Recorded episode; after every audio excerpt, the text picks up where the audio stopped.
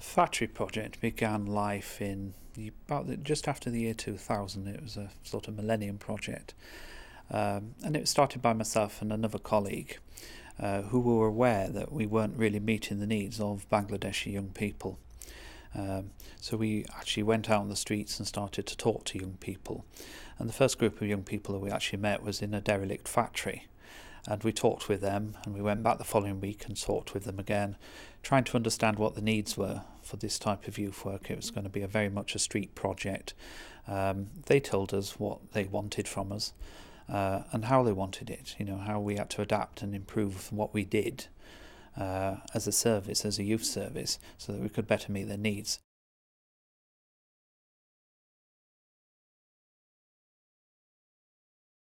When we originally started, we started off with a very, very, very small budget, incredibly small, uh, and just basically two of us.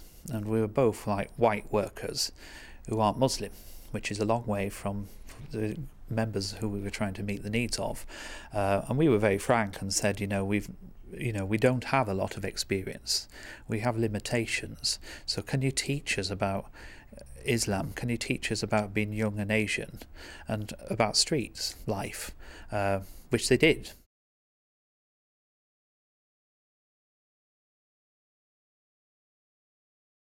Our longer term plan in four or five years was for the young people to become members of staff because we advertised for like two years and never got anybody applying for the work uh, for to be an Asian street worker uh, because we were specifically looking for someone who was a Bangladeshi street worker and we couldn't get anyone. Uh, so we did the best we could and we've sort of grown our own workers now because most of the project work is actually done by young Asian men themselves and we sort of do more of an advisory capacity in that and help manage and train those workers. And uh, what else have we got planned? Um, just giving out the programs and. Kasim uh, has done a part time workers certificate course through the county council, uh, which has taught him how to be a youth worker, and that's done independently of us uh, by County Hall. We have a training department. Uh, he's worked with them, and that's a one-year training course where he did a whole series of uh, activities that are work focused, but also formalised theoretical stuff. Uh, and he does that with, with trainers from uh, other youth clubs, other workers. So he learns from lots of different directions. Akas is just starting to go along that route, and he's starting to do part time training courses and things like that as well to improve his skills. But a lot of their learning is, is around the, the coaching, the on the job, learning about the issues, learning how to manage them.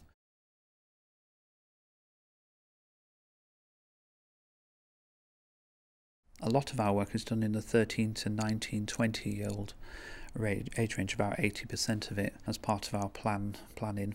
Uh, so you get very complex needs. 11 to 14 year olds want a lot of different things to the older ones.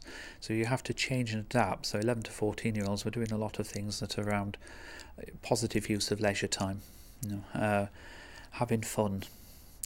When you get over 14, 15, you know, the, the you know things are coming up like relationships employment exams and the pressures of adult life are starting to emerge and focus on you.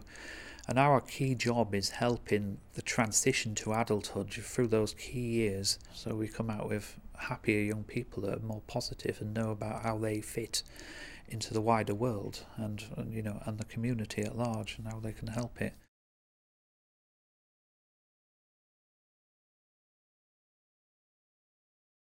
The group is essentially very traditionally uh, Muslim as well. Uh, we do have some Hindus and that as well in the group.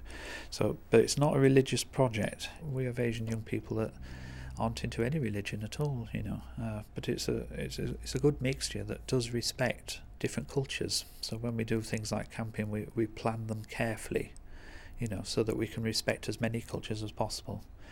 You know, one of the camping trips we went on, we had nine different nationalities on it, nine different cultures. What a rich experience, fabulously rich experience, but very difficult as a worker to try to meet all those complex needs.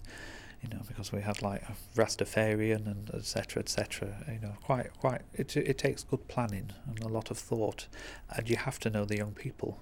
You have to know what they want to eat, you know, whether they do prayers, you know, and you have to adapt your program around those specific needs. So what, what's happened then? Nothing, I've not heard it yet. Yeah, so you put it and you'll Well, I think you will. Some of the friendship groups we work with on the streets also have within them like white young people, and you know these are friendship groups that are very very strong and very very supportive to each other. If anyone comes up to us and wants to talk to us, then we'll talk with them. You know, and we'll we'll respect the diversity of the groups as well. You know, and the the friendships that are important to young people. Often the strongest support systems that young people have are each other.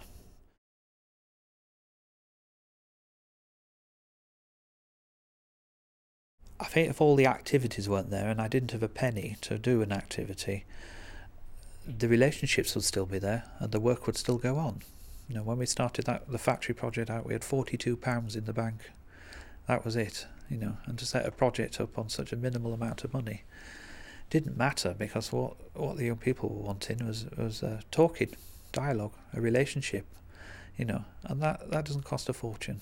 You know, it costs it takes time not money. It takes time and it takes thought and it takes you know consideration. Uh, and it you know sometimes they take a few knocks, you know. But hey, that's life.